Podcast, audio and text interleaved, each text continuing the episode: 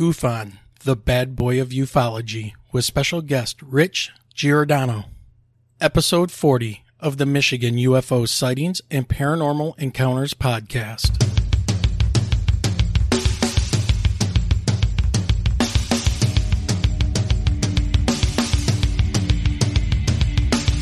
Welcome to the Michigan UFO Sightings and Paranormal Encounters podcast. Coming to you from the glacial dumping grounds known as the Michigan Basin. I'm Michelle, And I am Wayne. and we are a Michigan based husband and wife educator and podcasting duo that, after having a UFO sighting in March of 2018, have started to examine UFOs and other paranormal topics within Michigan and beyond.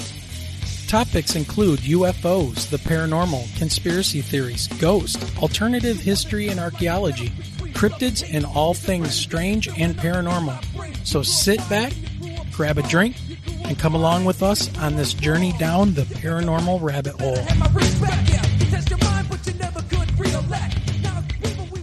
Hey, everybody, welcome back to the podcast. Unfortunately, I'm going to be flying solo tonight as Michelle is out with a pretty nasty cold and not feeling so well. So, this will be a short introduction to our special guest tonight, who is Rich Giordano from Gufon. But first, before we do that, let's talk about where you can find us.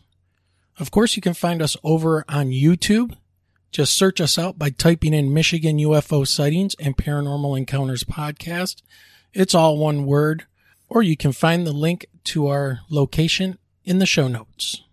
Also, if you have a story you would like to tell, we would like to talk to you. You can reach out to us at mi.ufo.podcast at gmail.com. Send us a brief summary of your experience and we will contact you to discuss things further and try to get you or your story on the podcast. Once again, that email is mi.ufo.podcast at gmail.com. Also, don't forget to check out our Patreon page if you would like to support the podcast there. It is patreon.com forward slash MIUFOSPEP where you can sign up. We can't wait to give you a shout out for all of your support. And once again, speaking of Patreons, we need to give a shout out to our new Patreon, Ed S, for supporting the podcast. And we also need to give a shout out to Hava H for her support. Thank you very much. And it is with people like you that help support the podcast. We couldn't do what we do. So thank you very much. Speaking of support, let's go ahead and hear a word from our sponsors right here in our hometown, New Boston Coney and Grill.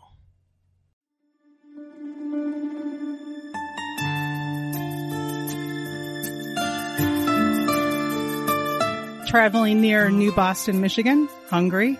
Well, then you need to check out New Boston Coney and Grill tucked away at 37005 Huron River Drive. With daily specials, homemade soups and desserts, and a staff that makes you feel like family, you will not be disappointed. Give them a try for dine in or carry out at 734 606 5313. You can find their page, including their menu, on Facebook. Bon appetit! All right, with Michelle being out on this episode, there's not going to be a news section this time, though there is a lot that needs to be talked about, but we'll get to that in the next episode. But for now, let's go ahead and hear a little bit about Mr. Rich Giordano. Gufon means Giordano's UFO network. You can listen to Gufon only on YouTube. The show is hosted by Rich Giordano. As a boots on the ground UFO paranormal researcher since 2004 and a radio personality since 2006, Rich has pioneered the most original podcast ufology has ever enjoyed. The show is based off of Rich's own experiences in this field, exposing the charlatans as well as teaching debunking techniques on videos, as well as body language techniques for those storytellers. Gufon is a show that is constantly mutating, a serious show with a slice of comedy from a host who leaves it all on the table. Gufon is very different from every other paranormal podcast because the style is original. This show runs solely from the mind of Rich Giordano. With over 18 years and over 21,000 hours of hunting UFOs, Rich knows every trick and has made every mistake. If someone is lying or hoaxing their UFO video, Rich will figure it out 98% of the time. The truth hurts the liars, and that's a good thing. So, ladies and gentlemen, please help me welcome Rich Giordano from GUFON.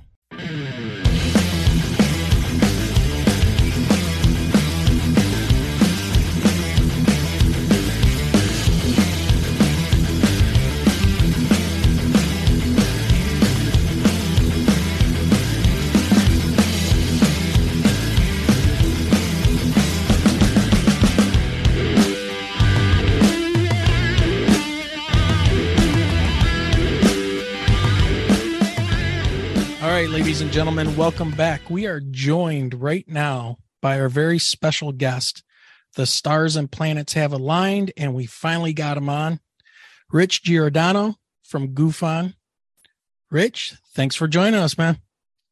Man, thanks for having me. And uh, finally, yeah, glad to be here. Appreciate it. It's going to be fun.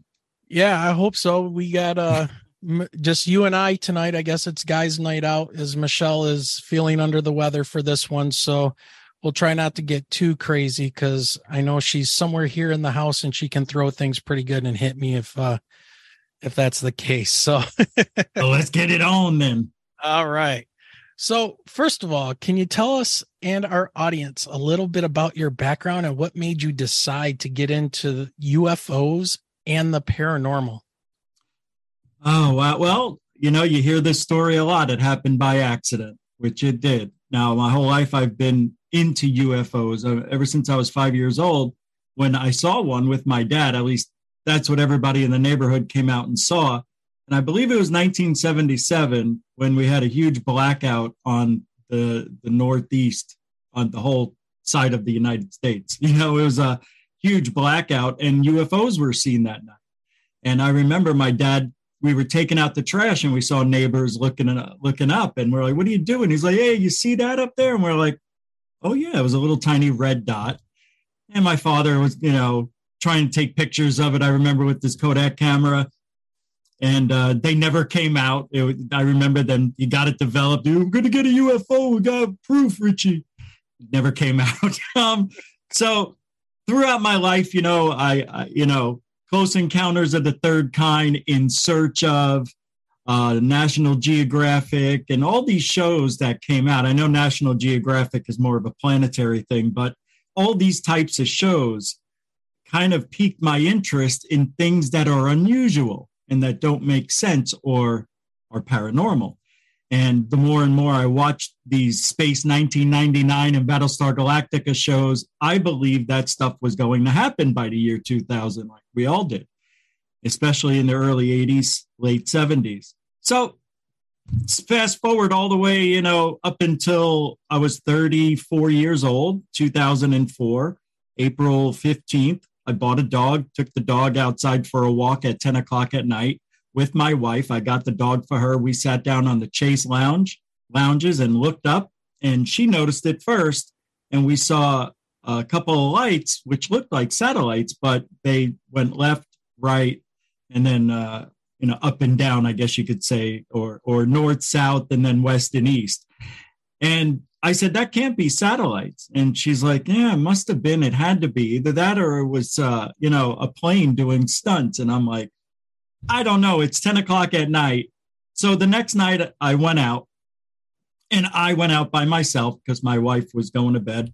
And I saw the same thing in the general same part of the sky, but it did a whole different thing. It just went, it went, I don't know. I, I guess if you were to measure it and hold your hands out, it went probably like two feet north and then it came halfway back and then it disappeared and and I went out at the same time. So that night I went online and I looked up UFOs over Phoenix to see if anybody reported it, if anybody else saw it. And I found this website, ufosoverphoenix.com. I met this guy, Jeff Willis, who runs that website. We became friends. and he told me how I need to get this camera, certain camera, da da da da and start recording stuff in the daytime. Well, a couple of months goes by, and June 29th, I believe it was, I captured my first uh, triangular shaped uh, formation of lights right over uh, right over my house, and watched it park over these mountains called the McDowell Mountains, and then slowly disappear. Yeah, it was pretty wild stuff. So I started seeing things that other people couldn't see because I had incredible vision at the time too. I just happened in April, or I mean in uh, February earlier that year. My wife got me LASIK surgery for my eyes. I couldn't even read that big E on the eye chart, and now my vision was 2015. It was better than normal, and it stayed that way for a long time. And what did I do? I kept sky watching and seeing things and and making great observations to, to things that nobody else could see. And it couldn't have happened at, a, at any other time in my life either. If it would have happened a year earlier, I wouldn't be here. If it happened a year later, I wouldn't be here. Everything happened when it was supposed to. And I always think I was being uh, like not trained or bred or whatever, but pushed in this direction. And what I'm doing now is something I've always wanted to do is to talk to people on a microphone. I always wanted to be a sportscaster. It didn't turn out, and uh, an actor, comedian, whatever. And uh, created a website, Seeing UFOs, which is no longer. It got a virus, and uh, you can find it on the Wayback Machine. Um, some of my sightings are on there. The website was huge, lots of success. Almost a million people were there within a year, um, a month I mean, 914,000 people a month came that last month I had that site. Um, wow. Here we are. And that created the, the radio show. I, I had the AZ UFO show, which there's 500 plus episodes of that. And then uh, I got away from that name and Paranormal Code and now Gufon. That's yeah, it. That's man. very cool. Now, was would you say that the time that you had those sightings was that before the massive everybody owns a drone time? Yeah, yeah, yeah. It was 2004. Oh yeah, when I saw okay. it. Yeah, drones didn't really start coming out to what six years ago, maybe 2015, yeah. somewhere in there. That they really became affordable because I know uh, a friends of mine bought a drone. It was three thousand dollars and it was huge way back in the day. Yeah, those are the ones that have like the stabilizing cameras on them and, you know, mm-hmm. semi professional for videoing. Yeah, those are pretty damn cool. They had to put a GoPro, they taped the GoPro to theirs that didn't have a camera. That's how old theirs was. pretty cool stuff, man. Yeah. So, why are you passionate about what you do? And what exactly would you say that you do? Because I did read to our audience your background or the about page of your uh, mm-hmm. YouTube channel. Mm-hmm. So, why are you passionate about what you do? Because there's a ton of people out there making money off of false claims. And uh, I'm not talking about YouTube channels per se, I'm talking about people in particular. Uh, it started out, it actually, the way it started out I started becoming friends with these people because I would send them my sightings and they would post them to their channels or actually websites back then, no channels yet YouTube. There wasn't a YouTube. And um, and they started and, and nobody ever investigated me. Nobody ever said, why do you see so many things? I mean, what is this stuff that you're seeing? And of course, a lot of that stuff I've debunked by now, but there were there's a lot of things that I captured nobody can explain. But it bothers me that they use my footage in a compilation video of three hours of stuff that they put as a presentation. Jaime Maussan, for instance, he's the reason I'm I'm in this the way I am now because I became friends with him early on, started talking to him a little bit here and there, and he invited me to go to one of his convention things and showcase my videos. And uh, somebody gave him a, a hefty garbage bag, a big black one, video. It was a video of a hefty garbage bag, but it was a beautiful UFO if you didn't know what it was. And they gave it to him and he put it into the thing and, and into the video demonstration or presentation. And it got a standing ovation. People were going nuts over this thing. I got to tell you, it was one of the best things I, I've ever seen. But knowing what it was, I didn't do it. Somebody I knew did it, gave it to him. And he accepted it. And it bothered me. And he didn't question anything that was mine, his, theirs. He just took it because it looked good. So and were they trying? Me. It sounds like they were trying to set him up and prove that you know he's just accepting yeah. anything and putting it out there. That's what he did. He yeah. proved it. Actually, he did it to prove to me that Jaime's a dirty guy. Not okay. he is, but he isn't. It's just you in this field. Third phase of Moon gets in a lot of trouble for this, as you know. They they they get evidence videos sent to them, and they post it up as fast as possible to be the first. And you know that's part of this business. It always has been and people get on them for not doing research and then come to find out 12 hours later it was a weather balloon or whatever and they look stupid for it but i used to be against that too and i still am but i understand getting things out first what i don't like is when people are purposely making it themselves creating the hoax themselves or accepting it knowing it's a hoax or a balloon or something mundane just because it looks good doesn't mean it's a UFO. And a lot of people they get confused with that. It's it's amazing to me. And I try to teach that on the show. It almost seems like with third phase of moon, it's almost like a guilt by association. Mm-hmm. You know, they're just putting things out there and people jump all over them about it and it's not their material. They're just they've had something sent to them and they're just presenting it and basically exposing it to people to make their own decision. They're not actual, I wouldn't call them like you being actual researchers when they're doing that. Now, maybe they are actual researchers when they're doing documentaries and things like that.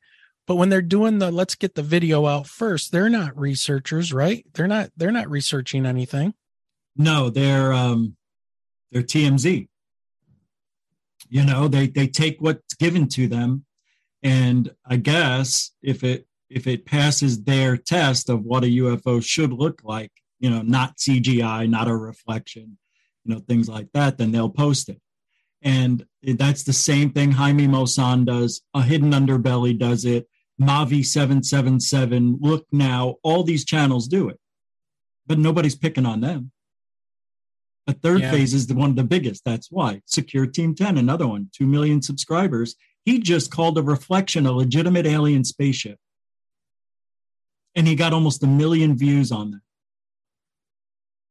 So that bothers me.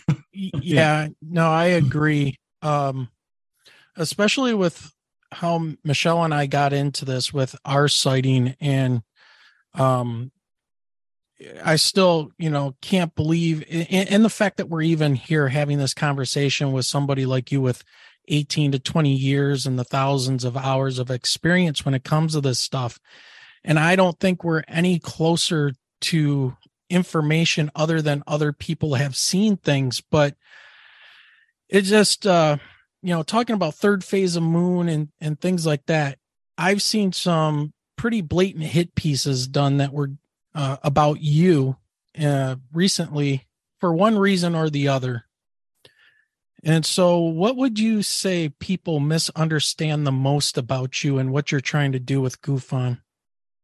that I'm I'm not here to hurt anybody. People think I'm here to call people out and hurt them, and I do say things that uh, can be mis uh, misconstrued or you know taken the wrong way. I uh, think joke first, serious second, and that's always been me. Every time I see something, I think, my God, this is funny because. But let's talk about why and in you know in the serious part of it i kind of like see everything life as a big joke board for me not i take life very seriously no i don't think a lot of people realize that but i want to um to lighten the i guess not the stigma but everybody's so darn serious all the time and you can't joke about this or you're going to be uh, you know not credible anymore. You know, you're going to lose your credibility if you joke. If you if you call this person a name, oh well, you just created an enemy right there. Well, if they're saying something that I don't agree with and that is a fact, and they're still saying it as you know, and it's a lie, you know, that's going to make me mad. I'm going to say something about that person. And people choose sides in this field.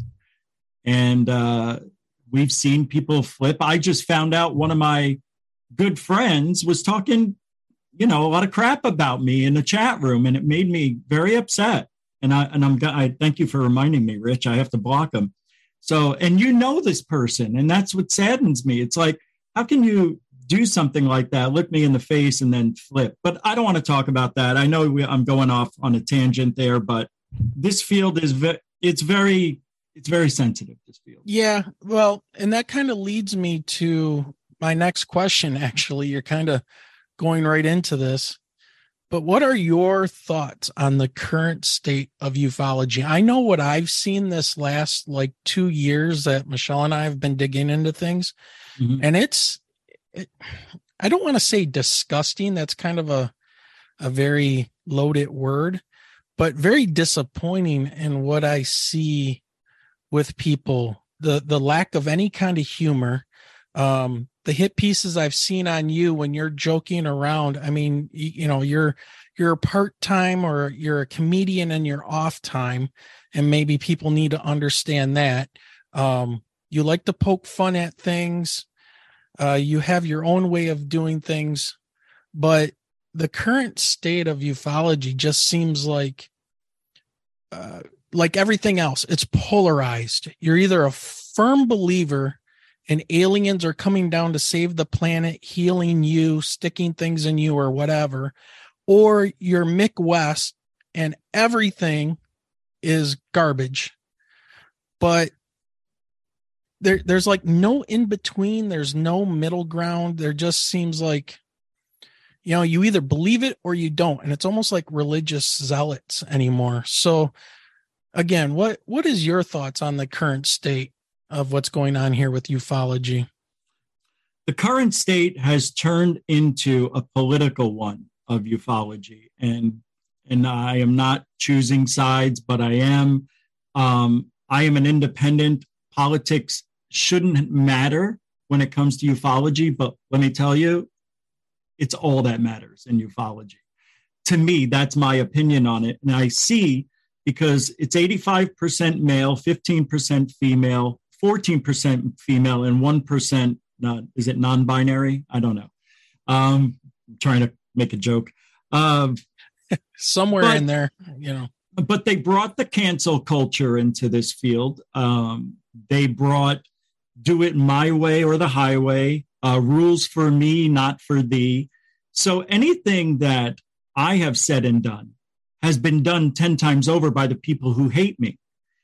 They do it too. They're they're and I forgot where we were going with this, the current state of ufology. Yeah, they're doing the same things that I'm doing, but doing it much worse. Like I just make a few, you know, cracks on my show. They they put out videos, hours and hours of talking time and shows dedicated third phase of moon and me being whatever, you know. But um, the current state of ufology right now is in a state of lull, L U L L. It is very quiet in the field. There's nothing new. There's not a lot of TV time for Lou Elizondo, Jeremy, and all these guys, you know, who go on all the time.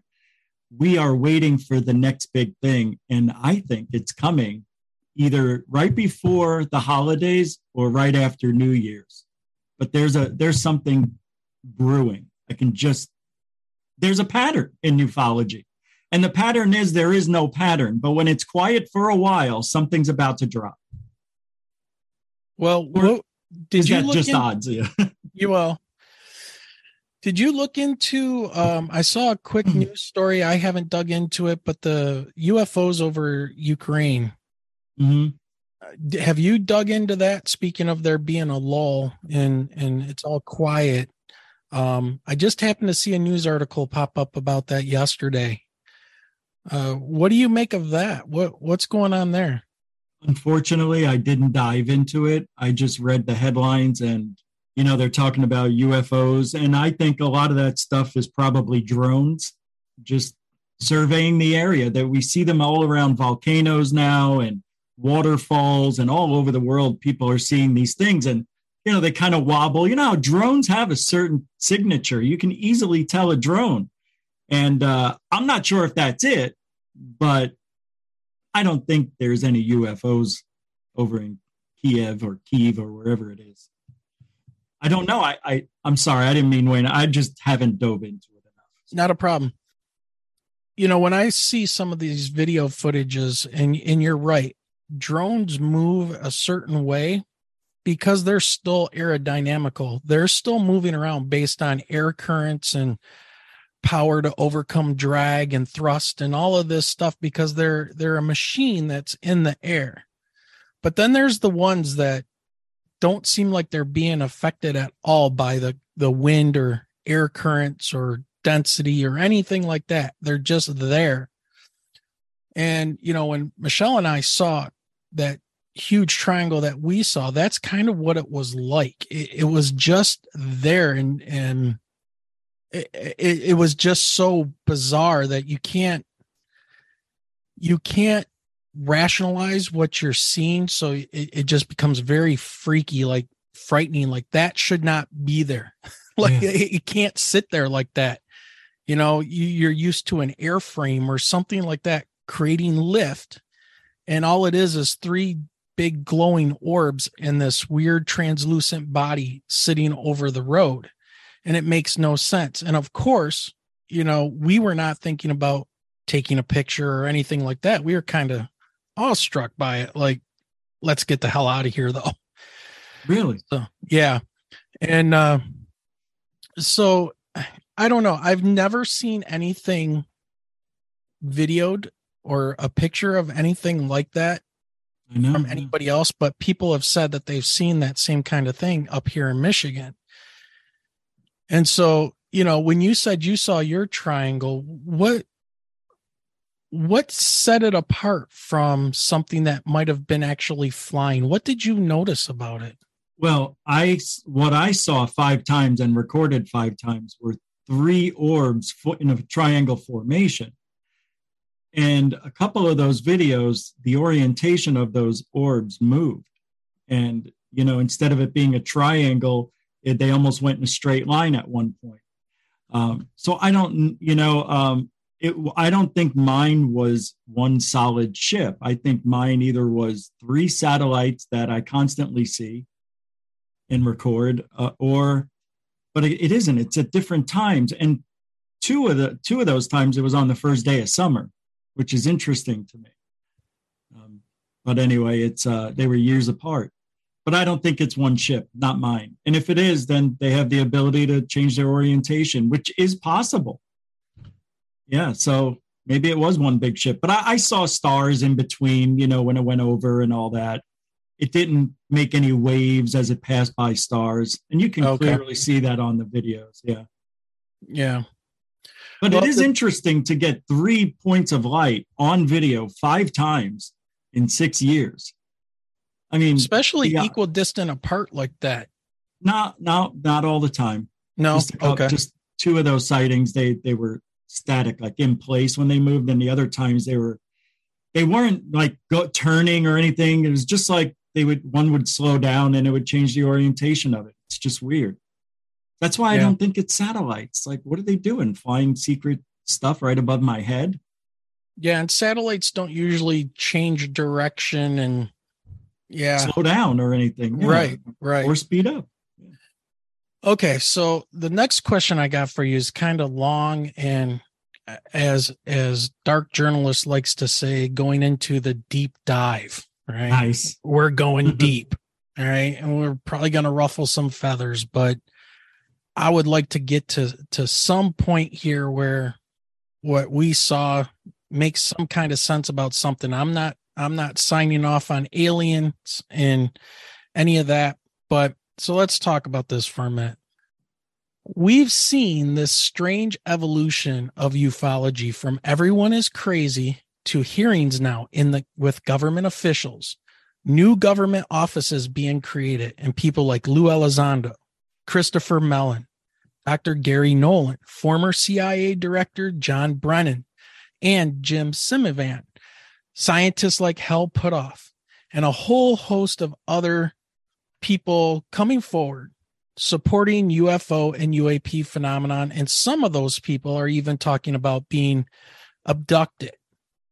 Do you think they are being legit or do you think there is something darker going on here? Um, yeah, I think there's something I don't know if it's darker, it's just a different shade of what we're being told it is. That's for sure. Because obviously the government isn't going to give us disclosure. And Lou Elizondo has now infiltrated the Galileo project as well as Space Force and and other things of that nature that are government affiliated with. You know, like the new office, the AARO, which is going to change again its name. Um, man, I tell you, I don't. If it if aliens were here and they were modifying us and changing the way we are, I could see them abducting us forever because we're an evolving species. We're always changing. They monitor everything we eat, maybe, and see if we're being, you know, if we can overcome certain sicknesses or whatever they're doing, if that's even what they're doing. Yeah. I mean, if aliens are doing stuff like that and they made a deal with humans, we could never know about that. If there was a, some contract in the in the 50s that supposedly expired by now, and now there's these bad aliens that are hanging around the planet that are looking to take over, and the good ones are keeping them out. Uh, and it's happening right above our heads, but I've never seen the evidence because it's happening in another dimension or another reality. And if that's true, and we can talk to them telepathically from one side of the galaxy to the other, uh, anything is possible. I don't. I mean, you have to think of it because that's what they're saying now. That we we can. Lou Elizondo. I mean, he's in the government. He, he works for the government. He's in these projects. He's a, a main figurehead in mainstream media. It Goes on Tucker Carlson saying that we don't know where they come from. We just know that they're there, and and uh, we don't have the technology to understand it yet but there is a possibility that we could talk to them telepathically. How do they jump from, you know, them being a threat to now all of a sudden we're talking to them telepathically within a couple of years? It is a really strange change in the narrative, which makes me think there's something dark going on. And, you know, I don't want to say it here because it's going up on YouTube, but imagine the worst thing possible, and it could be a farming of humans for all we know that's really going on. And I'm not talking all humans, I'm talking about smaller ones, if you get my drift. So yeah. I think it's a sick world. And if the aliens are a part of that, what do they care as long as they get what they need? Now, on the flip side of that, the aliens could be here to monitor us to make sure we don't kill ourselves. But why didn't they do that the last five extinction level events that happened? You know, so I can't buy it. I don't know what to buy because I don't know anything. I'm not in the know. You're not in the know. Nobody is. I don't even think Lou is. Lou's just told what to say and when to say it. That's what I think. That's my opinion. You know, eh, I heard him doing an interview and he said one thing I thought was very interesting. He said something to the effect of, and, and I'm just paraphrasing here because I don't have the quote in front of me, but his idea was that there is something here and we should probably behave like we don't really realize that we know that they're here because we don't want that attention brought to us or it was something along those lines. So they think from that threat narrative. So in other words like if you're walking down a dark alley and you know you can see somebody hiding in a in a shadow but the only way they're going to jump out at you is if they realize that you know that they're there. I mean, and yeah, that yeah. sounds like Lou doing his counterintelligence thing, right? Trying to get information about what they know about us. You know, it's that constant double speak and back and forth. So what what are your thoughts on that? On that, on that, my gosh, uh, I never even thought about that, it. That's an easy um, one, right? it is. It is. I'm trying to to remember everything you just said because I was thinking of what you were saying. Um, repeat it again so I make sure I understood you correctly. Yeah. So basically, what he was saying is is that if we show oh these right. things evidence that we know they're there, then they're Yeah. going to start trying to interact with us, and we may not want that. Too late. We've already recognized them years, decades, hundreds, thousands of years ago. There, there's drawings of them, cave art and stuff like that. I don't know if there's cave art, but I think there might be somewhere. Um, but uh, but there's definitely uh, frescoes, I guess that you can call them, and paintings in, in the 1600s. So we know it goes back quite a ways. Maybe birth of Christ, you know, and all that stuff. Um, yeah, I don't I don't buy what he's saying. I think that's silly. And why would you say that? So you're telling us to not go with our instincts to try to find out what the truth is by looking for aliens or finding out what they are. Because if we do, be careful what you wish for. Yeah, no, sorry, it's too late for that. We already sent out Voyager with that record on it, looking for alien life. Uh, can't do it. You got to go back 40 years in time. Sorry. Start over. Yeah, I mean, we we broadcast from this planet like crazy. I mean, Right. so you know, if there is something out there, they know we're we're here. We just don't have the technology to recognize that that they might be here. If they're here, we and they don't want us to know, they won't let us know. I just think that we can't see them. I think that they have this cloaking technology. I really do. I think they can do something or live in a spectrum of light that we just can't see. You know, that spectrum of light is unbelievably huge. We see such a small fraction out of it. oh yeah, that's Mind-boggling. tiny. Mind boggling, really. Yeah. Well, here's another one I want to go on a deep dive with you because this is something personally I actually enjoy talking with people about and actually researching and reading scientific papers about this. And you know, it is that idea and we kind of talked about this a little bit on your show about the the ancient lost technology of humans. So when you start looking into these topics, you can see evidence that's all around you, whether it's the pyramids of Giza, the Sphinx, places like uh, Puma Punku, Machu Picchu in South America. Uh, you got very high quality precision items that are being found that are much older than items found that are younger. So, in other words, the technology that created the older items seems to have been lost, and the newer items that were created are crappier than the older ones. So, what are your views on these ideas? And do you think any of this may be linked to the UFO phenomenon we see today? Well, unfortunately, ancient aliens corrupted my mind. Yeah, So, that's not good. I don't buy into that. But how can you say everything they say is just made for TV? I mean, there's got to be some legitimacy to some of the things they're talking about and some of the tools that they say they found that, uh, you know, couldn't have been done back in the day unless there was machinery involved. Look, um, yeah, I think they were here. I think they brought technology and they didn't leave it behind.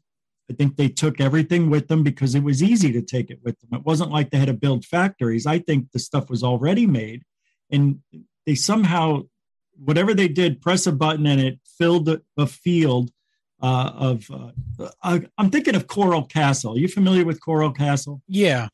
That guy was a 135 pound Italian guy, five foot three, and he he has a 10 ton doorway or, or thing that you can just push with your fingers. Yeah. It's so well balanced. Yeah. And he moved all this coral around by himself, tons of stuff.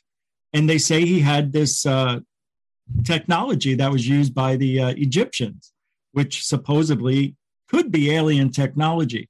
I try to think if the Egyptians made this technology, where are the, uh, the, the places that build them, the machine shops? Where are they?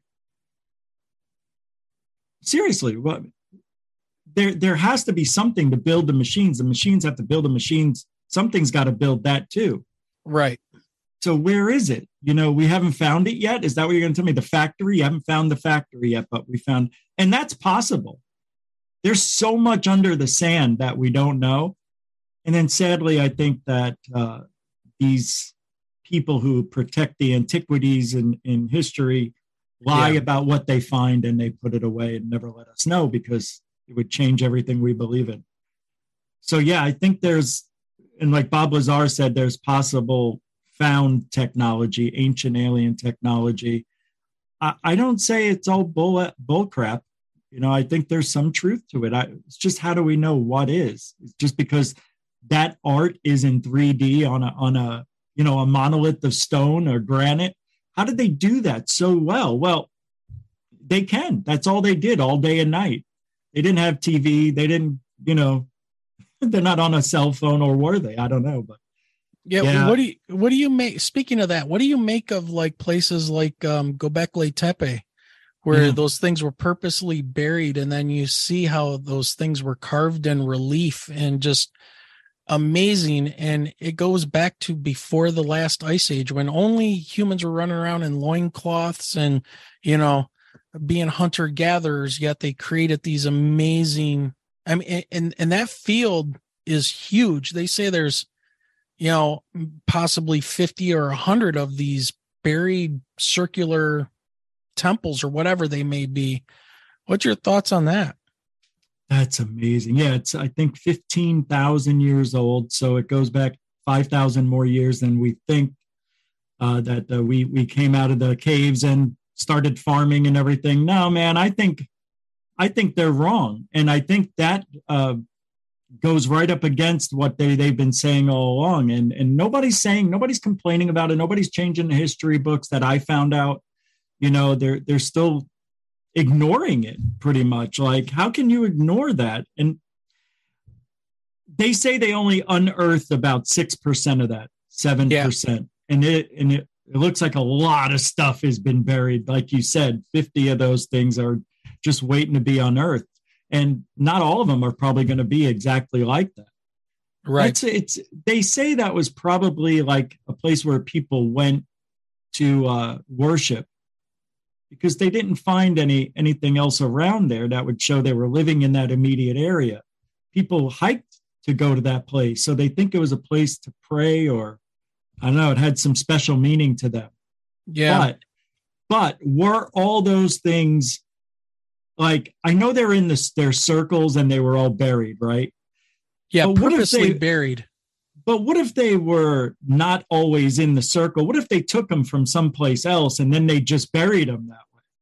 So I don't know if that's if that's true or what, but um, man, they got so much work in our lifetime. They won't even have that stuff unburied. No, no. I mean, Sad.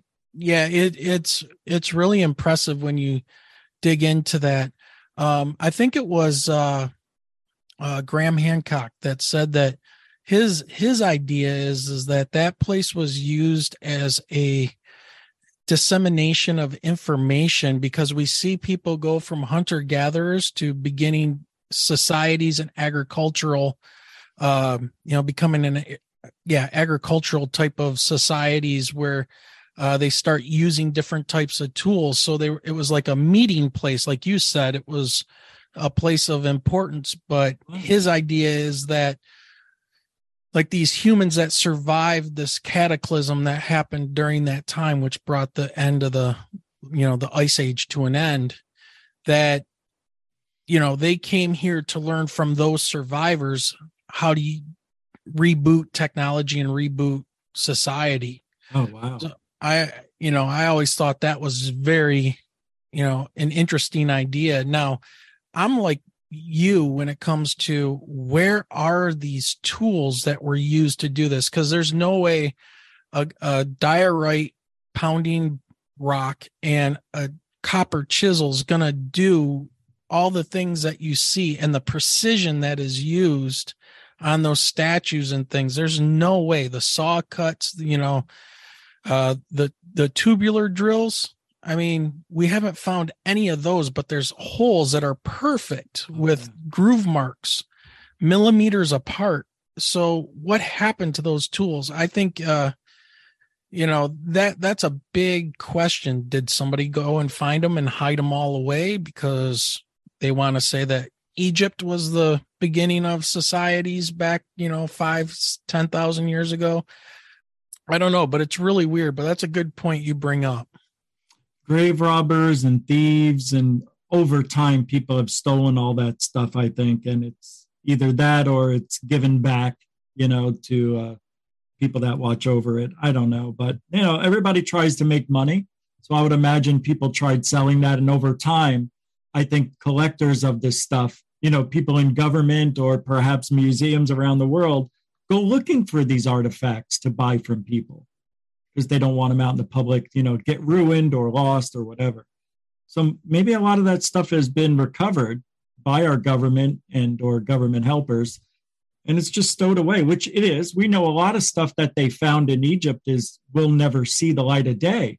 I saw a documentary recently where they brought us down into a place that stores a lot of the stuff that we'll never see and it was amazing how much stuff was in this place never will never the public will never see it why that's the big mystery well, because then they get people like us that want to ask questions about it. They don't tell us honest answers, probably because they don't know. And then we start speculating. And then we always end up somewhere where it's aliens. yeah. Right. For sure. Why not? It is. That's what makes sense. All right, everybody. We're going to take about a five minute break to hear a word from our sponsors. This episode is brought to you by Shopify. Whether you're selling a little or a lot, Shopify helps you do your thing, however you cha-ching. From the launch your online shop stage, all the way to the we just hit a million orders stage. No matter what stage you're in, Shopify's there to help you grow. Sign up for a $1 per month trial period at shopify.com slash special offer, all lowercase. That's shopify.com slash special offer.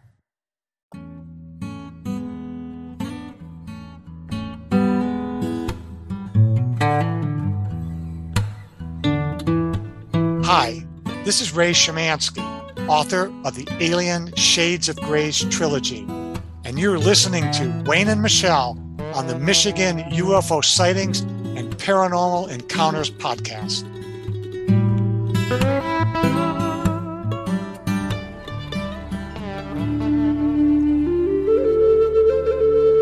Hi, I'm Greg Little, co author of Origins of the God with England's Andrew Collins. It's a great book. It's about UFOs and the paranormal, and it gives an explanation. It's not what you think. And you are listening to Wayne and Michelle on the Michigan UFO Sightings and Paranormal Encounters podcast.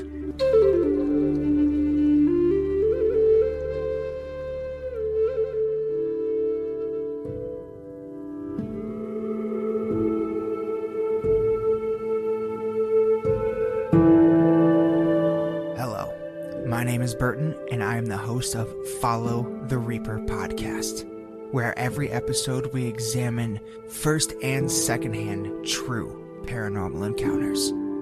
And you're listening to Wayne and Michelle on the Michigan UFO Sightings and Paranormal Encounters podcast.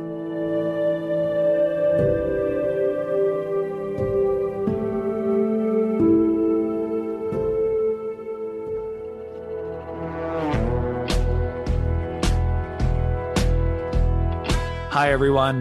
This is Jared Murphy of NotAliens.com, and you are listening to Wayne and Michelle from Michigan UFO Sightings and Paranormal Encounters podcast.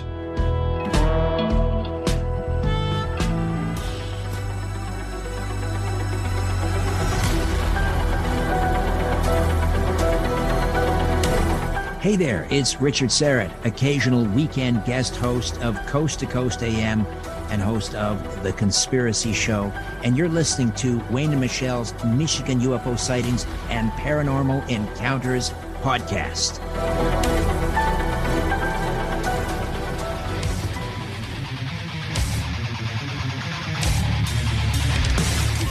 What's up, everyone? This is Burton.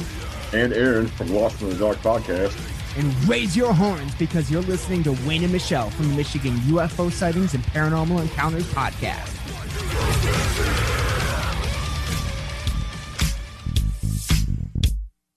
What is up, you guys? It's your girl Gemma Jade from Gemma Jade YouTube, Moon Bear Oracle, Paranormal Chop Shop. You're here listening to Wayne and Michelle with the Michigan UFO Sightings and Paranormal Encounters podcast.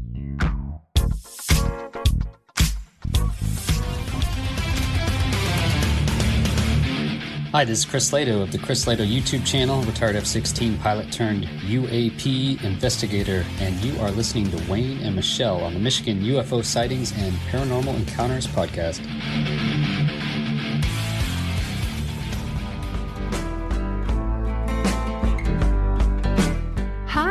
This is Terry Lynn Keel, Director of MUFON Memberships, investigator, demonologist, and author of Alien Healing, the true story of a benevolent extraterrestrial. And you're listening to Wayne and Michelle on the Michigan UFO Sightings and Paranormal Encounters podcast.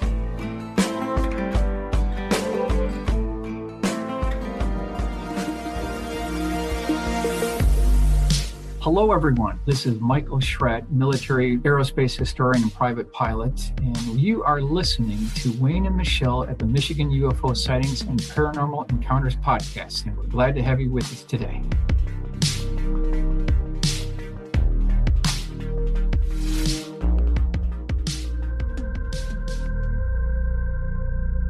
Hi, this is Seth Talk from MUFON and the author of You Have the Right to Talk to Aliens and the host of Alien Spirit TV with Sev on YouTube.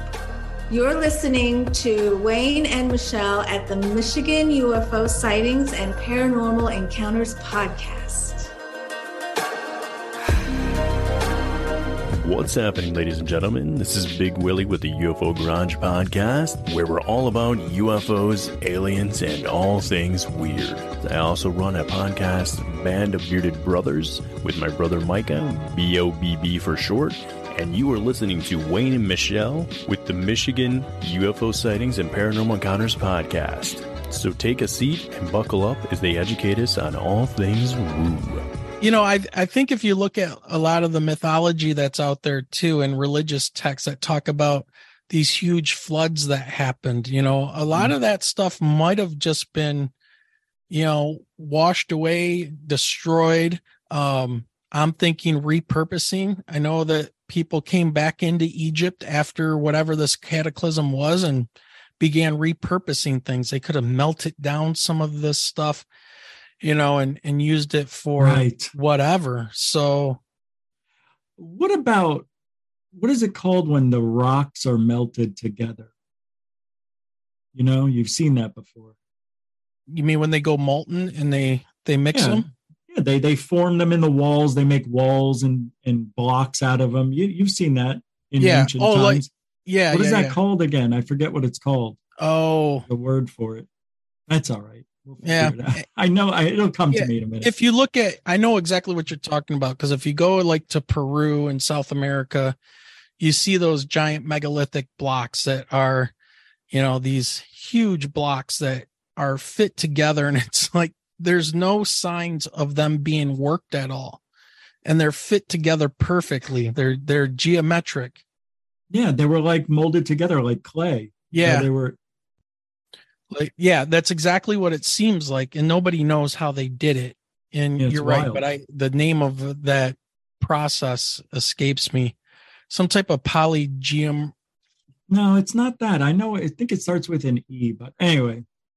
Yeah, we'll think of it after we Yeah, stop no. the interview. Right. I remember.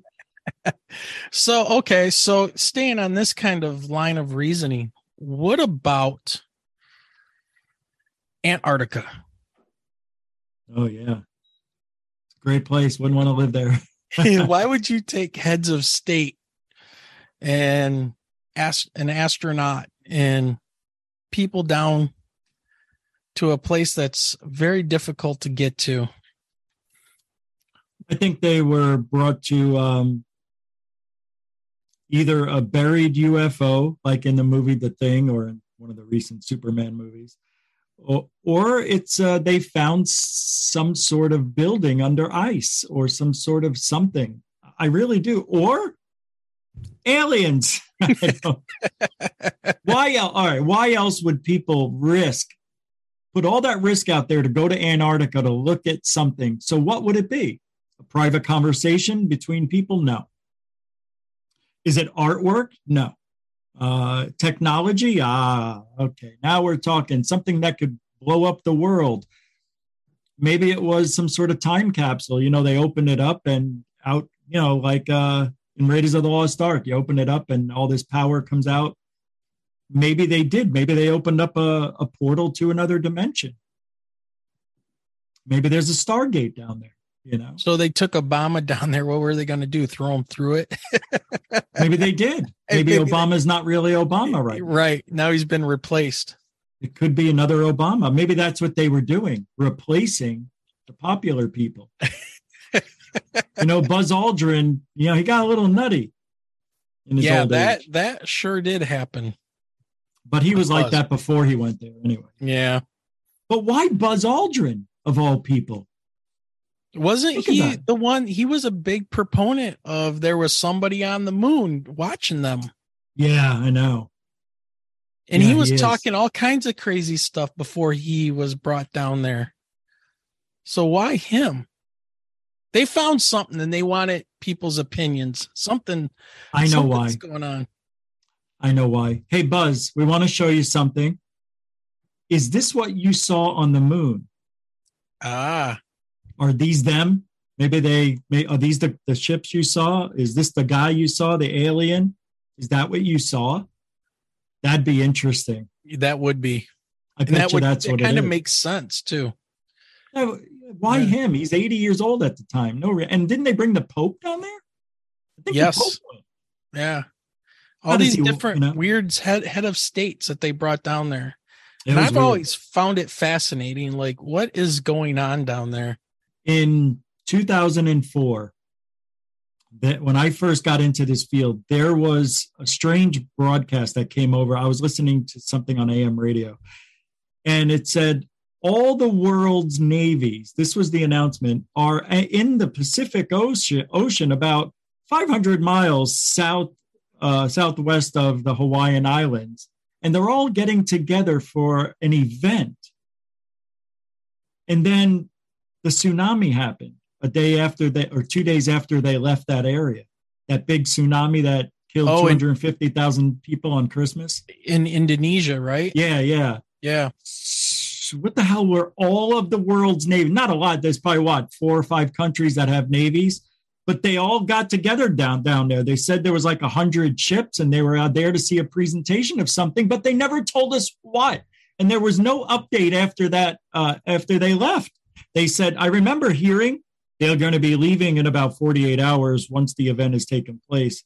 What that event is, we'll have to find out, wait and find out. And I we never found out, but the tsunami happened. Yeah. And I wonder if there was a new weapon that they were testing. Yeah, wasn't it a like a major deep sea earthquake that happened that part of the sea floor actually lifted up quite yeah, was, a bit that launched that water toward Indonesia. Yeah, because there, because I guess the displacement of water was so big, you know, yeah. from the, mount, from the mountain moving with plate tectonics, that happens, but that was unusually big. Yeah, that was unbelievable. Just a strange coincidence, man. That's all. Is it? Is it though? I mean, I'm the only one who knows of it, I think. And nobody else remembers seeing that or hearing that. And I remember talking about it on my show. So I'll have to find that show. This was years ago. Oh yeah.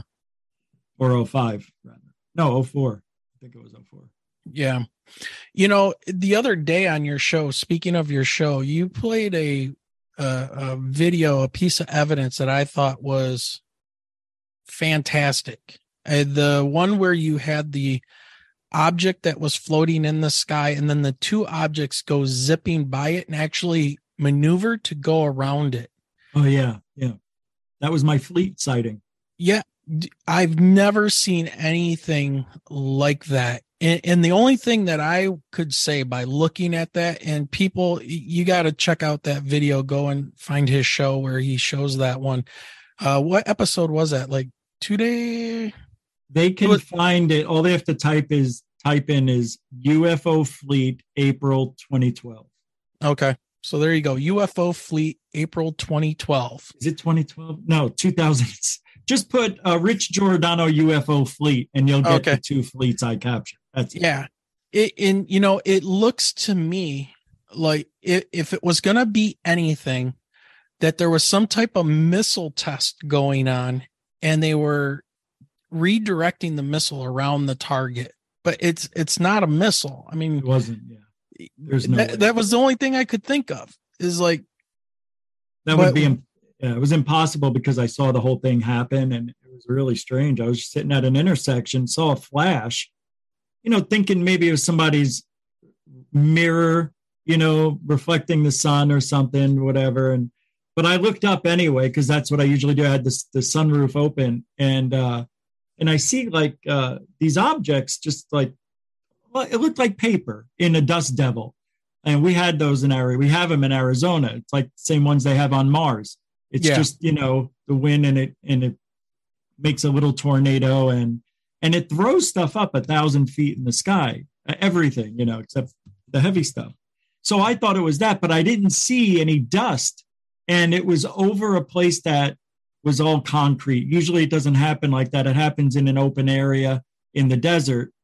Yeah, it's rare that one would happen where I was. But anyway, I saw another flash. And then when the light turned green, because I was at the intersection, I went to the Walgreens parking lot and stood out of the sunroof and recorded what you saw. And it was really strange because there was about 30 of them, I would, uh, I, at first, you know, when they were all doing this in this vortex, it's like the vortex stopped and they they they all went different directions and i could only see maybe five six seven of them at this point and i'm, I'm i can't find them i'm keeping my camera here and i'm looking around. I don't see any more flashes and and then you saw what i saw which you know a little bit out of focus. It was hard. That was a new camera for me and i only had it Right. a week. So i wasn't familiar with the you know how it works perfectly and trying to focus and yeah, it was weird. That one object just stopped, literally stopped, and two, you know, went right towards it. One didn't head right on it, but the other one was going right for it. And at the last second, it went right around it. Yeah. That blew me away. Now, if that was balloons, it would have no bounced into it and moved the other one. Yeah, there's no way. And if it was paper, why would two pieces of paper be in a perfectly straight line going past this thing that's hovering?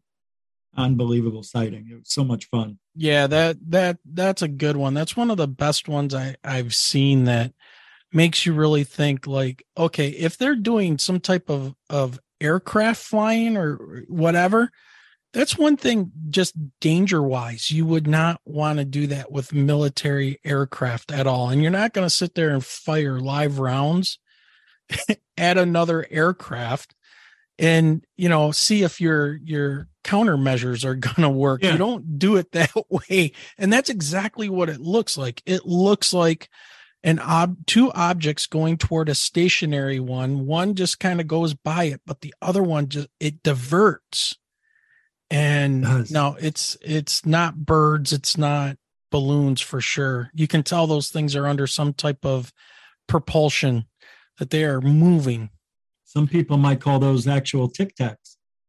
yeah maybe maybe i i don't know looked like they look like it.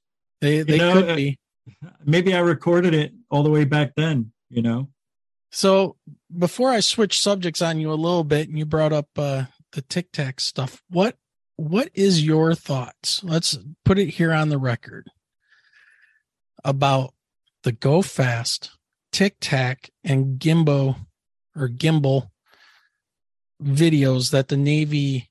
Well, I don't think they released them on purpose, but they declassified them and they were kind of depending on whose story you want to believe they were leaked to the New York Times by Christopher Mellon, Lou Elizondo. One of one of them, both of them, who knows? But what are your thoughts on that? the gimbal is a drone, in my opinion, for sure. Uh, the Go Fast is a balloon or a bird. I don't believe that's tic tac or whatever anybody says. I think that uh, it's got to be some sort of balloon. There's a lot of parallaxing going on with that video, so it looks like it's going faster than it is. But none of these objects made blinding moves or incredible moves or high speeds or anything like that.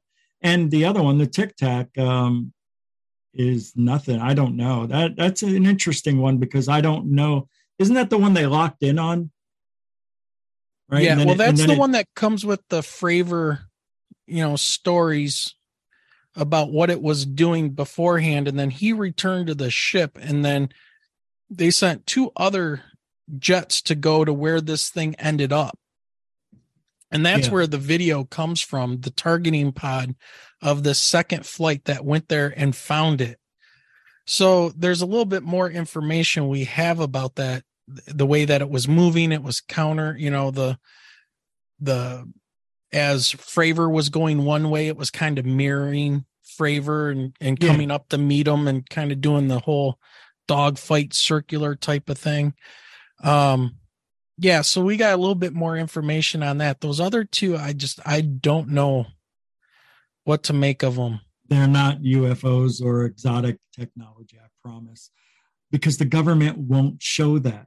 They're not going to show that type of stuff. If they won't give us a picture of something, of, of a plain disc where you can't tell what the propulsion is, why would they give us this? Because it's FLIR, it's grainy, there's no detail, and Right. you could say anything you want, and nobody's going to know if you're right or wrong.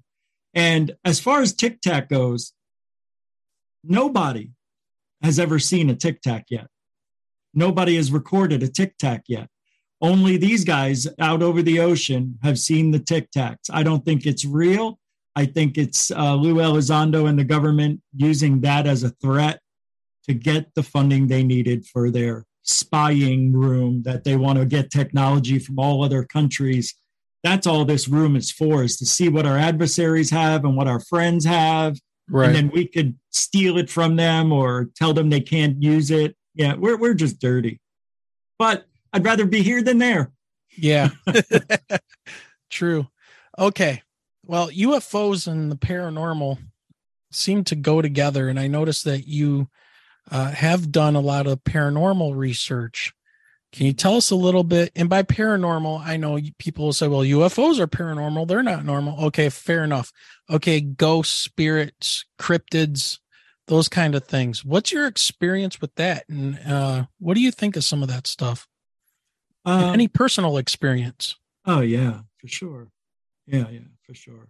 Um, I'd be here for a while telling you some of the things that have happened. Um, but I used to. I went on a, a couple of ghosts. Um, we went to Tombstone, Arizona, twice. I went with an all-girl team. They invited me to go a long time ago because they were on my show and they invited me. So you know, living in Arizona, I went to Tombstone, and we heard gunfire. You know, um, like a shootout almost. You know, like pop shots were going off right next to us, and it was pretty wild stuff. It was it wasn't something that was far away. You know, it was pretty wild. I did a uh, my brother-in-law passed away, so my sister was moving out of that house, and then the house caught on fire, and then it had to get rebuilt. And during the rebuilding, I did because he died in the house. He had brain cancer, so he died at home.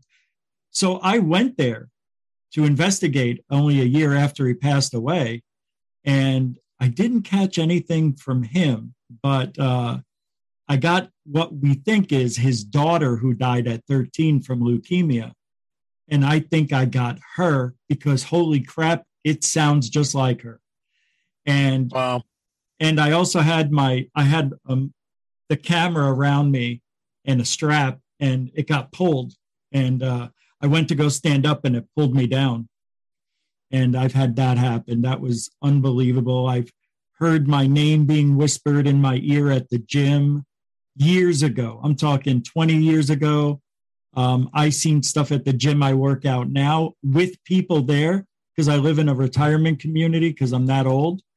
Um, You're not that old. well, I'm not 55 yet, but people have died all around me. Yeah. Um, you know, so I think we have them walking around where they died here.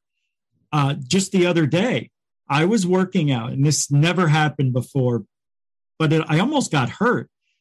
I, I took the weights off the the the rack, right? They were 50s, and I went when I went to step away, it felt like somebody stepped on my foot, and I couldn't lift my foot. I almost fell down. I had to drop the weight. Wow. To me freaked me out because there was nothing there and I couldn't move my foot. And, and I mean, I moved it right after I almost fell, but it, it stayed like somebody kept their they stepped on my foot. And when I was falling, I still couldn't lift it. And, I, and my knee still hurts a little bit from that because I tweaked it a little. Yeah. So it's weird what I'm going through. And I don't know if it's because I vibrate at a certain level. So I'm like a beacon to everything paranormal now. But I don't, right. I don't know. Maybe, maybe, I am. Maybe I, maybe because I'm just talking about it. Maybe because we uh, talk about it, we're, we're inviting it.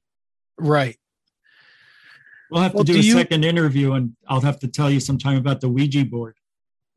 Stories. Oh, no, man. Oh, oh yeah. Real bad. Well, I, I, I won't just, even use it anymore. Uh, oh, I've heard, I've heard, I've heard from people that have played around with those things, and and I won't touch them. So yeah, we'll. we'll never heard these stories. Wait until you hear what happened, and it's it's real. Well, I was just gonna ask you: Do you have a favorite paranormal or UFO story that you like to tell people? Do you yeah, one in particular? Yeah, my parents Yeah. they have the one of the best stories you'll ever hear. Well, what is it? You, oh, you want me to tell it? Yeah, right. let's go. uh, so this will take about three minutes to tell. So bear with me. No problem. So in 2005, they built a house on on the ledge of a mountain or the edge of a mountain. It overlooks Phoenix.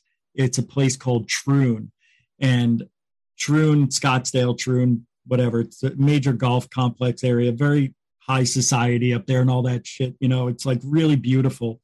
But they kept the because it was in the McDowell Mountains, on the mountains itself, they try to keep the the preserve exactly the way it was when they moved there. So behind their backyard is real desert. Like you can't walk through it. It's got thick cactuses, rattlesnakes, rocks, like you know. I mean, it's bad, real treacherous. You can't you can't walk down it unless you had thick boots on. So I'm just giving you a visual of why I'm telling you this, because where their ledge or edge of the mountain is, about a thousand feet across, is where the next ledge is. And there's like a big uh, valley in between them, only thousand feet, but it goes pretty far down, like 400 feet. Um, across the way when they when they just got the house built i was going over there regularly this was in uh, 2005. And I had my camera, I took it everywhere with me. And we're sitting in the backyard. And my dad goes, You see that over there? And I look, and I go, I don't know what you're talking about. He goes, The light in the tree. I go, Light in the tree. And I grab my camera and I focused in. I go, Oh my God, what what is the light doing in the in the bush? He goes, I don't know. Uh, since we moved here, it's been getting brighter every week. And I go, no shit. And I go, okay, well, that was Thursday I was there. I went over on Sunday and I go, is the light still there? And he's like, yeah, it's still there. And my mother's like, it, it got brighter. So, you know, I, I looked at it, I recorded it and I'm like, all right, well, can we get over there and see? And he goes, I don't know, do a satellite thing and see if we can get over there. So I pulled the satellite up of the area and it is just desert. I mean, there's no roads going to there. Now, we could possibly walk if, but we would have to go all the way around the community through a gated part that we're not supposed to go in. So it's private property over there, but that part is part of the preserve. So it's it's public, but it isn't. We we're not supposed to go there. So when I looked at the satellite, I said, I don't see anything that looks like a cave entrance or a burial of anything, like somebody put a candle there or, you know, one of those lighted things that uses the sun, you know, solar energy and oh, charges. Oh, yeah. It. So I'm like, I, I don't know. Maybe maybe somebody buried their dog or something, Dad. I don't know. He goes, well, it doesn't make sense, and uh, I don't I don't know what it is. It's weird. So Thursday comes back up again, and of course the light's still there. Sunday goes, the light's still there. So the next Thursday, I come over, and as soon as I walk in the door, my mother's like, You got to see how bright it is. You got to see how bright the light is. And I'm like, No way. So, you know, I, I videotape it, and it, you can see it in the bush. It's pretty bright. It looks like somebody has a flashlight and they're just shining it. it but it's not, you don't see any beams coming off of it. it it's just illuminated, but it doesn't look like it's illuminating the area. Oh, very, dude you yeah. man you're saying that and that is exactly like those damn orbs that were in that triangle we saw. Mm. They were they were glowing, but they weren't illuminating anything around at all. It's very strange. Yeah. Same thing with the Phoenix Lights. People said that about the Phoenix Lights as well. So uh later that night at 3:30 in the morning my phone rings and I live 45 miles from them south, directly south in Chandler. And my mother, I hear my mother going, "Richie, Richie, can you hear me?" And I'm like, "Yeah, what? Uh, what's what's wrong?" and I hear like my father yelling and sounded like a loud rumbling and and I hear my father coming closer to the phone about to grab. And he's like, the, the Chinook helicopters are here. They're taking the light out of the ground. I'm like, what? He goes, they got the army here. They're telling us not to come outside. He goes, this is unbelievable. Can you see it? Can you see it from where you are? And, and there is a small possibility I could have seen it because I have a view of the mountains 40 miles away, but I couldn't because they're embedded in the mountain behind Right. it, and the angle of it I couldn't see.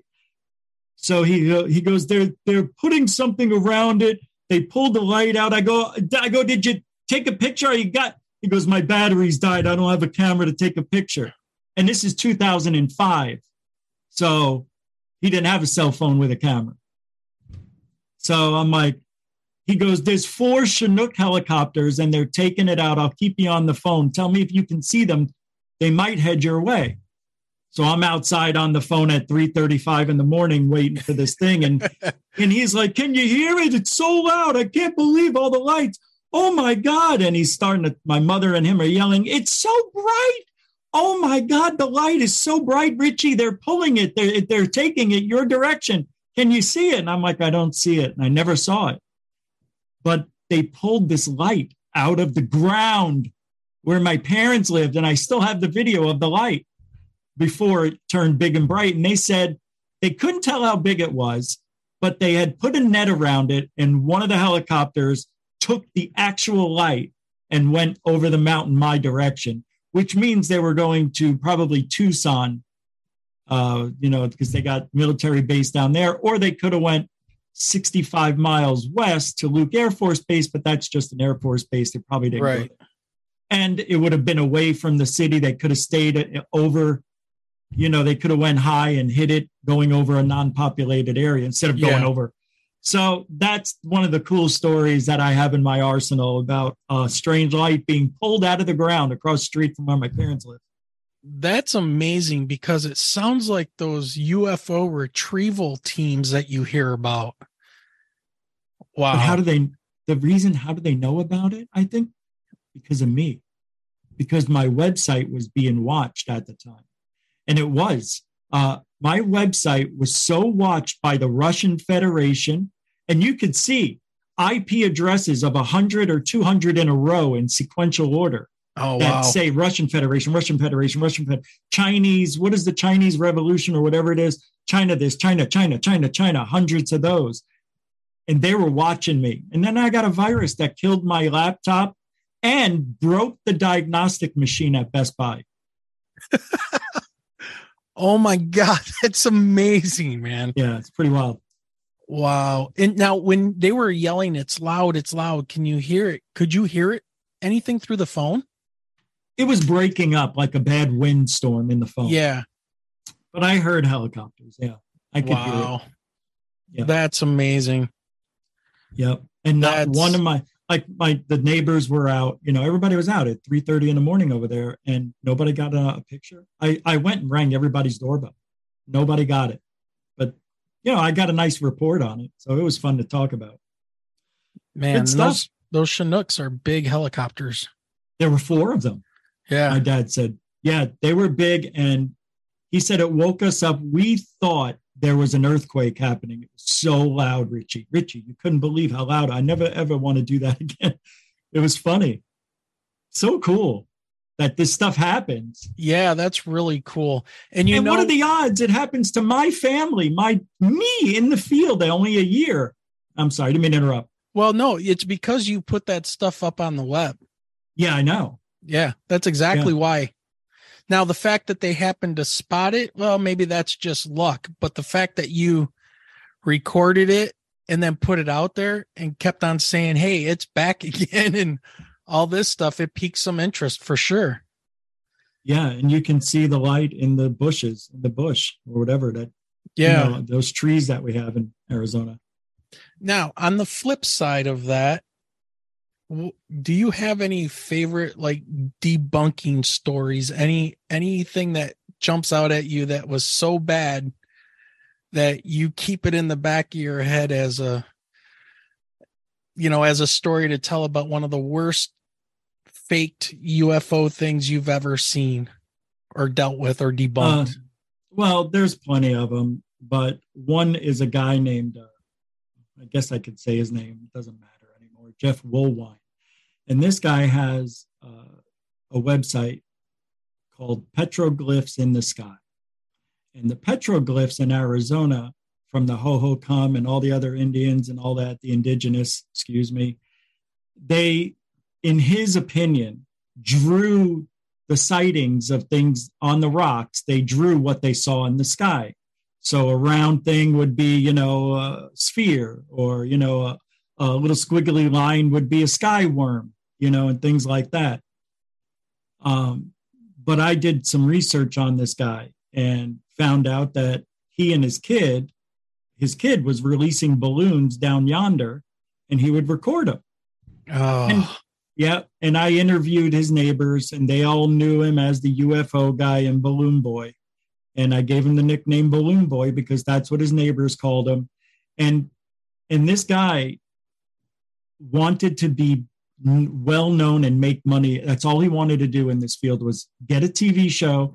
And every time I'd see him, he'd go, "Hey, Richard, I'm going to get my own TV show on cable." I go, "You're not getting a TV show. You're paying for it on uh, PBS." I go, You're paying to be on TV. Nobody should do that. If I still got a TV show, what do you got? I go, Well, the number one show the last three years. I don't know. I don't know about you. But anyway, you know, but he was this type of guy who um, who sounded like he knew what he was talking about, but was, didn't know what he was talking about. And I debunked him so bad. Um, and we, you know, we had little wars between each other and whatnot, and fighting with radio hosts and all this other stuff. But man, I don't know how or why people would believe a guy like that. And here I am proving it, having interviews of people. Oh, you could have just paid those people. Like here we are again, 15 years later, and people are still saying that stuff. Oh, you paid somebody to do this or that. I'm like, can't anybody do anything for legitimate reasons anymore? Can anything be legit? So, yeah, that was a huge debunk. Yeah. Well, I see, you know, with over 6,000, almost 7,000 people on my Facebook group for our, our podcast. You know, I see some things that are turned in that, that people just, you know, it, you're moving your camera and taking a picture and you're saying that the squiggly line is something. And I think there's a, there's a thing of number one, people want attention but number two people people really want to believe in this stuff. I mean, the, the whole poster of the X Files of I want to believe, that's legitimate. People want to believe yeah. in something higher than themselves, higher than humans on this planet. Just because I think that's something that we like to look forward, you know, like there's something above us and and that's it. I mean, religion, you know, you could go all the way with that.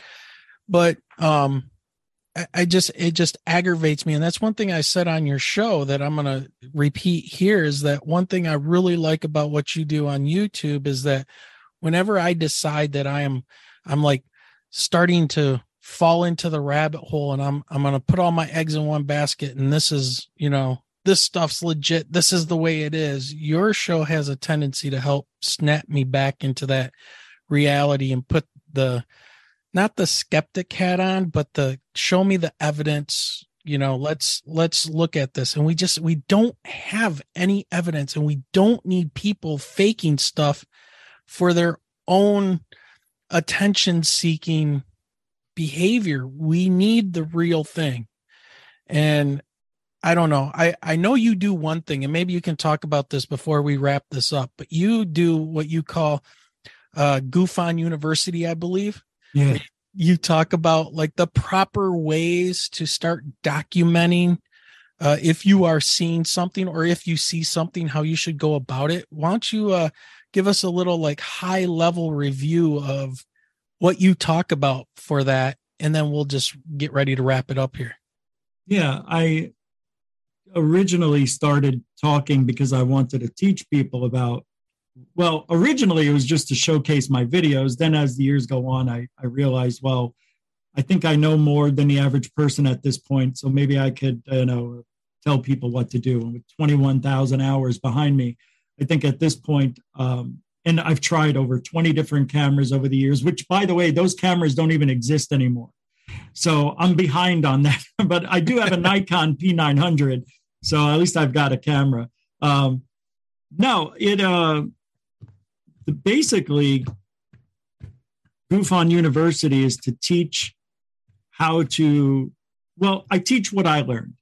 And I put different episodes together. And one of them was, you know, how to record um, at night, how to record during the day, you know, check your settings, get a tripod. Do you have an optic Im- an optical imaging stabilizer? Are you using the right settings? Are you using this? Is it manual focus? Is it automatic focus? When you fill out your report and you get stuff, are, are you putting the date, the time, the weather? Are you putting how many people saw it, how fast it went, what it looked like? Did you feel anything? Did you dream anything? You know, everything you can think of should go in this report. And people aren't even putting timestamps on anything anymore. They're just saying, hey, it happened uh, a couple of days ago, you know, and then you find out it was five years ago. You know, that happens and, and it kills the credibility of the field instantly. Yeah. But I try to impart what I've learned, you know, and teach people that all the mistakes that I made, because I know, you know, I, I always call it trial and error because that's what I've done. Everything is trial and error. I've made more mistakes than anybody. I said the same things you people have said. I know that's an alien. I know that's a UFO. And you gotta, I think everybody should have somebody next to him. I had my wife at the time. You have your wife. And my wife kept me level headed because I would show it to her. And she's like, Are you out of your mind? I, am trying, babe. I, I, you know, I'm trying.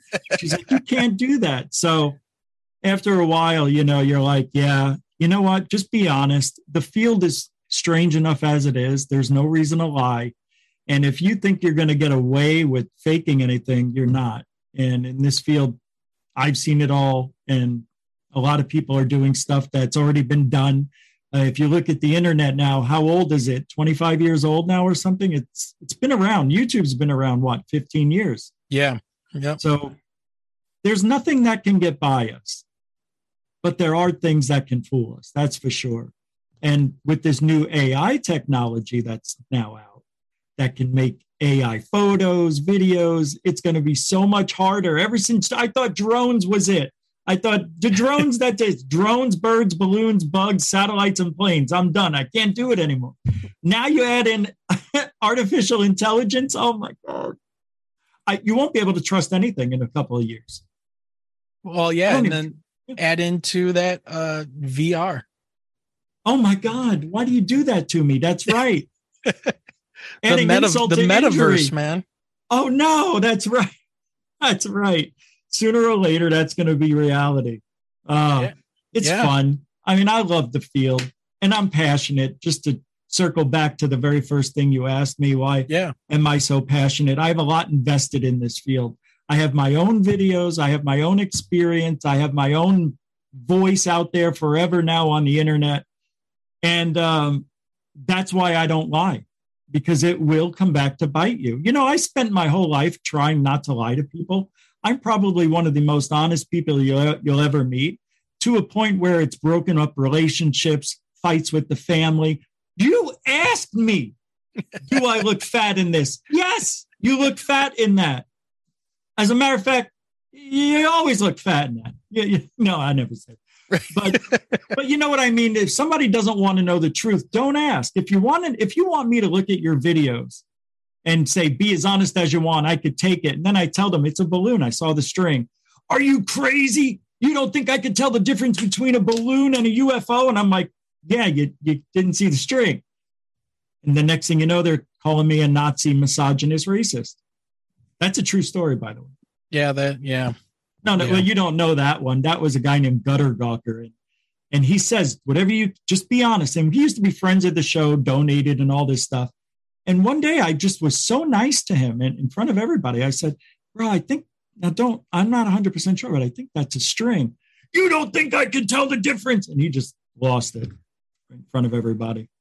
But It's anyway, like, it's like when you bust somebody's religion, man. Hmm. It's you know they- they're they're invested and they're down that rabbit hole and they think they've they've got it right. And man, people do not like to be told when they're wrong, no matter why- how. You, no matter how you say it. Yeah. what you were going to say? Yep. I was going to say, and why would you get mad at knowing the truth? You Why get mad at me? I mean, you came to me, you asked me, and I'm sorry you didn't see that. Maybe you need to get your eyes checked. And that is true. A lot of people have bad vision, don't even know it. It's a shame. Yeah. I don't know what else well, to say. I I miss that's the thing. things. I'm sure because I'm colorblind, right? So, you know, God only knows, you know, what my vision is like compared to somebody like you or somebody who's had LASIK and has got perfect color vision and things like that. I know in the army it served me well because I don't see shades, so camouflage doesn't work very well for Oh, me. cool. Didn't Yeah. So, and I had I had really good night vision for the longest time until I hit about 48 or so and and that that pretty much the eyes start going down dealing with glaucoma and then, you know, all kinds of stuff. So just getting old sucks, man. I know, because we're not supposed to live past, I think, 50 anyway. yeah. Naturally amazing. if you think about it how we were back in the day when we were just cave people we probably well because of the elements we would die but they didn't live that long you know because they didn't have anything to protect them from eating bad meat or anything like that Sure. Plus, you know, all the predators that are out there, you know, we we could have been easily hunted. There was a lot of things and there's still a lot of things out there in mother nature that want to kill you. So, you know, let alone natural disasters, but you know, yeah come face to face with a hungry bear or, or step on a cub or something and see what happens. mm-hmm. So, well, we're going to wrap it up here, man. So, just two last things I want to ask you. Do you have any ties to Michigan? That's kind of like our signature question. And, you know, any any relatives come up here at all for anything? Fishing, hiking, camping, hunting? never never Never. been there i don't i've never even dated a girl from michigan i, I don't i don't know anybody. Well, we've heard that one before too about well, I think one of my exes is up there somewhere. So. I uh no but i hear there's some really good ufo sightings that happen over there. Man i'll tell you what it is it is hopping here in michigan and it has a lot i think it has a lot to do with two things well three things.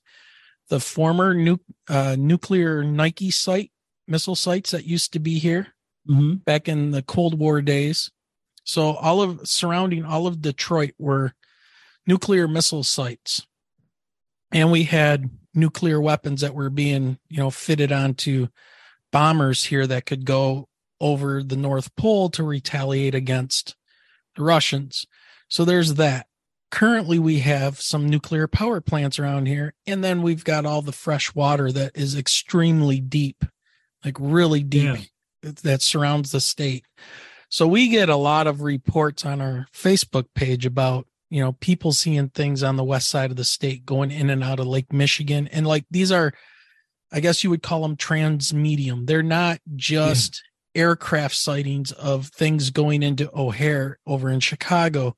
These are like legit okay there it's a ball of light fine but show me a drone that goes down into the water and then pops out and, and can fly around so we've been getting those kind of reports and things and uh yeah lake superior is There are Very- drones now that can go in the water and come back. oh really Yeah.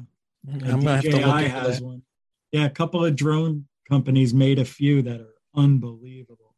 wow Go in the water and go underwater and then come back out and fly away. wow okay Yeah. They just they're they're new, like two years old. Yeah. Pretty well wild. Uh, is that private company no, no. like- it's, it's a public company. I don't remember the name, but I Okay. did so much research when I was purchasing my drone, and I came upon that video, a couple of videos where they're diving in water with drones now. I Huh. don't remember the name of the company. I think uh, Parrot, maybe it's Parrot Drones. I'm not sure, but Well, then definitely our military probably has that. yeah, that's just like the Jeremy Corbell video. Splash, splash. Yeah. Sub launch drones that they can use, I'm sure. All right. Last question for you, and we're going to get you out of here. Where can people find you on the web, and what is your streaming schedule if they want to check you out? Well, they can find it's Gufon Network. Uh, you can find me on Facebook and Twitter, and mainly just go to YouTube and look up Gufon G U F O N, and all the links will be in any of the show's descriptions. So you can go on any show and go in the description and find all the links to me, or on the homepage of Gufon on YouTube, where Okay. the about button is. I go every night almost. Uh, I do take some Thursdays off and Sundays. I think I'm going to take today off. And uh, it is Sunday. Yep. So I go at seven o'clock and five o'clock on Saturday, 7 p.m. Eastern, Monday through Friday, and Saturday at five. Okay, awesome. And I will provide links in our show notes for this show. And if people want to go check you out, I highly advise it. It will give you a different perspective on the whole UFO paranormal idea from somebody that has the experience to talk about this. And uh, it's been awesome, you know, stumbling upon your show and digging into you a little bit to figure out what was going on and why people were mentioning you and seemed to have this this hatred for you and uh i'm like "W- w- why is everybody all upset oh he's he's debunking things and and and hitting them in their their uh their emotions a little bit. So you know and people are don't have a humorous bone in their body when it comes to this stuff i've found. So but all right rich it's been great. And any last words before we end the show?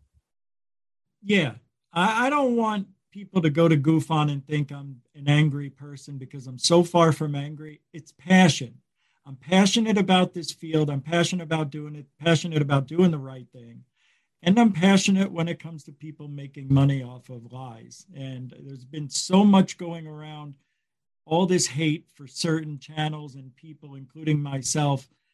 Um, I've been guilty of doing it too, but I don't hate. It, it, there's if you're going to come over to Gufon, be ready for something you've never seen before on, on any talk show, if you've never seen it before, because it's brutal honesty. It's, I know it's me saying it, but all I want to do is just make people laugh and give them what the truth is, as I see it, I guess. So, so that's it. That's all. I just want people to have fun in this field.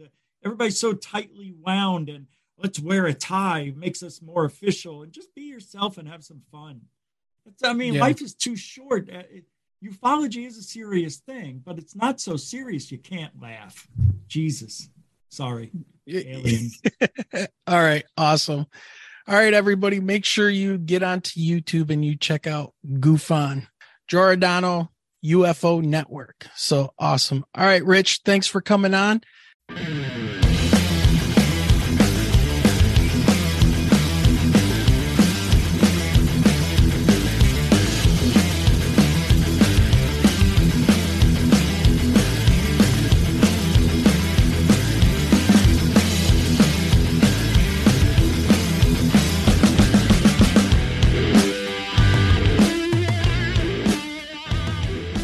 All right, ladies and gentlemen, there you have it. Mr. Rich Giordano from Gufon. Very interesting conversation tonight. You know, ufology is a very strange thing to get into. Um, there's all types of different people that are involved, different belief systems. You name it, it's out there. So I guess the only thing I could recommend is that you search for your own truth and look for yourself, do your own research. But don't buy into any one thing. Keep your options open. And as Rich said, why would you not want to know the truth about some of these things? There are people out there that hoax just for the attention. So I would say just be careful, keep your mind open, and don't subscribe to any one thing. Do your own research. Find out what is going on. Do you have a lot of information on some of these videos to be able to come to a conclusion? If not, don't buy into it. Just move on. All right, everybody. We're going to wrap this up tonight. So we once again want to thank Rich Giordano for joining us from Gufon. It was a great conversation. We'll have him back on some point in the near future. And we just want everybody to have a good night. And remember, keep your eyes to that sky.